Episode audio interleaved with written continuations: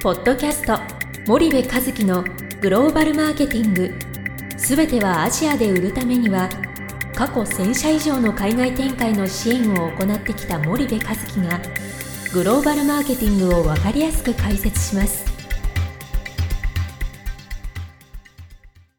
こんにちはナビゲーターの東忠夫です。はい、こんにちは森部和樹です。森部和樹の新刊この一冊で全てがわかるグローバルマーケティングの基本が出版されましたぜひお近くの書店 Amazon でお求めください。じゃあ森部さん前回の続きで、はい。もうちょっと森部さんからはい、解説してもらった方がいいと思うので、あのね、その僕ね別にねディズニーってまあ見るし、はい。その子供ができてからよく見るようになったんだけど、で昔からその小学校の時にミッキーマウスのシはい。ャツ着て写ってる写真とか僕あったから、はい。まあそれは知ってるし嫌嫌いじゃないですよとね好きですよと、はいただその熱狂するほど好きじゃないし、そのディズニーランド行ってカチューシャつけるほど好きでもないはい。話ででも子供ができてまたこうディズニーのその映画を見るようになったんですよね。はい。で「アラジン」とかねうん「あのビューティービースト」とかね、うん。もう子供が本当に喜んで、はいでまあマーベルは僕好きなんだけど、はい。でそういうの子供と見るよううんうんになって、で、えっと、ディズニーに子供が興味を持って、はい。ベルに会いたいってベルってあのビューティービーストのお姫様なんだけど、はいはい。あとビーストに会いたいとかうんね、うんうん。あとガストンに会いたいって子供が言うから、はい。まあ、母親がディズニーランドにじゃあ家族で行こうかって言ってディズニーランドに初めて行きました、はいっていうところが、まあ、今年あってで富士急ハイランドにも行って、はい。そしたらこの2つのマーケティング戦略が全く違っていてそれが今の日本の製造業と欧米の先進的な製造業をまるで映し出している鏡のように思えたんで、はい。はい。まあ、今回この番組でこう話をしてるっていうそういう経緯なんだけど前回からね。はい。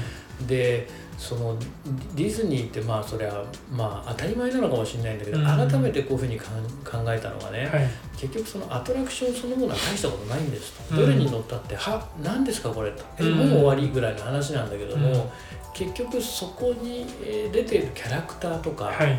そこの世界観をそのキャラクターをしももう知ってるわけだから、うんうんうん。ミッキーがそこにいるっていうだけでもう熱狂するわけだよね。そうですね。着ぐるみたはいいはないね、はいなんだけど芸能人を見てるかのように熱狂するわけですよ。みんな集まって写真撮りに行きますよねで「ビューティービースト」もはい。アニメ版実写版って言って、散々映画でもう見てるわけ。感動してるわけ、はいはい。でそれをアトラクションのそのアミューズメントパークに行ってうん。見るとまた感動するっていうね、ん。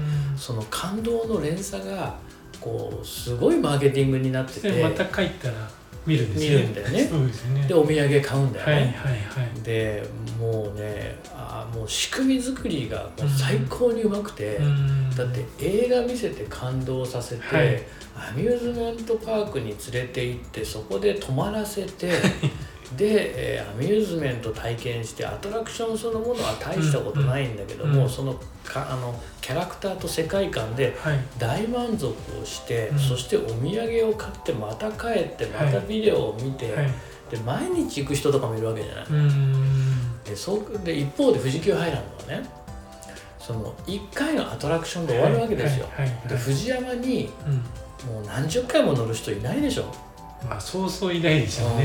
うんで1回乗ってああすごかったね大興奮だったね、怖かったねうん。また乗りたいねうん。ぐらいの話で、はい。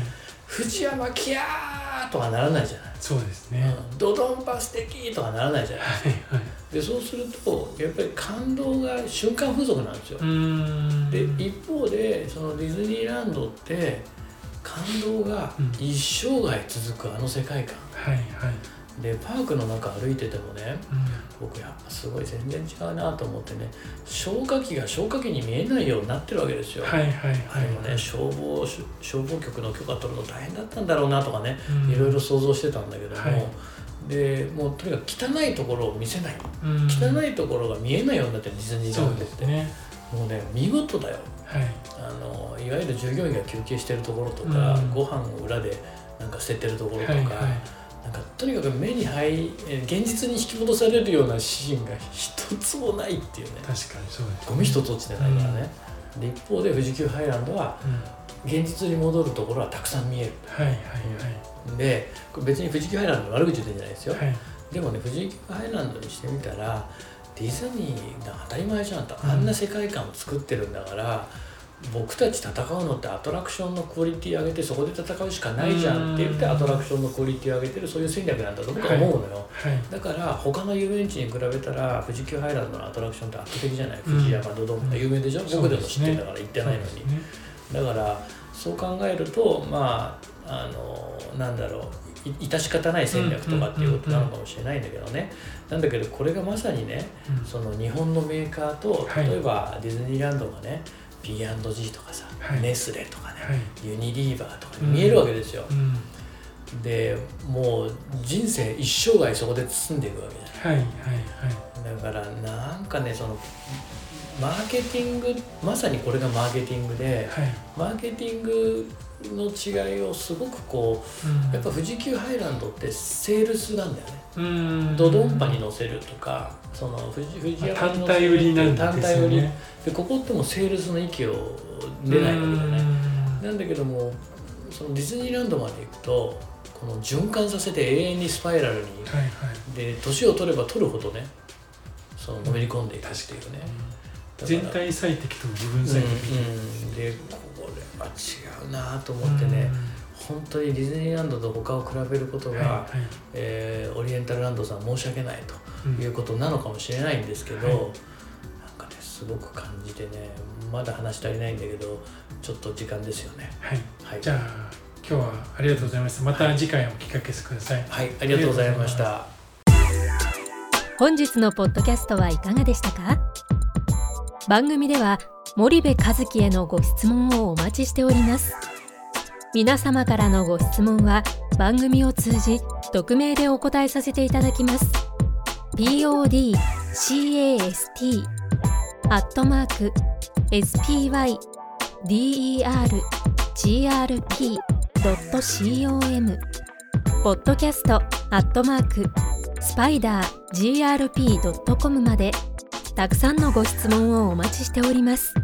それではまた次回お目にかかりましょう。ポッドキャスト森部和樹のグローバルマーケティング。この番組はスパイダーイニシアティブ株式会社の提供によりお送りいたしました。